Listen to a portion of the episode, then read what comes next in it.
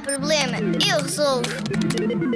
Olá, zigzaggers! A Joana comprou seis bananas e o triplo de peras.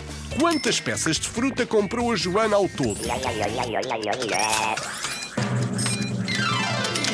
A Joana comprou 24 peças. 6 vezes 3, 18. Comprou 6 bananas mais 18 peras. 18 peras com 6 bananas é igual a 24. 24 peças de fruta. Na Zig Zag, comemos fruta, não há problema.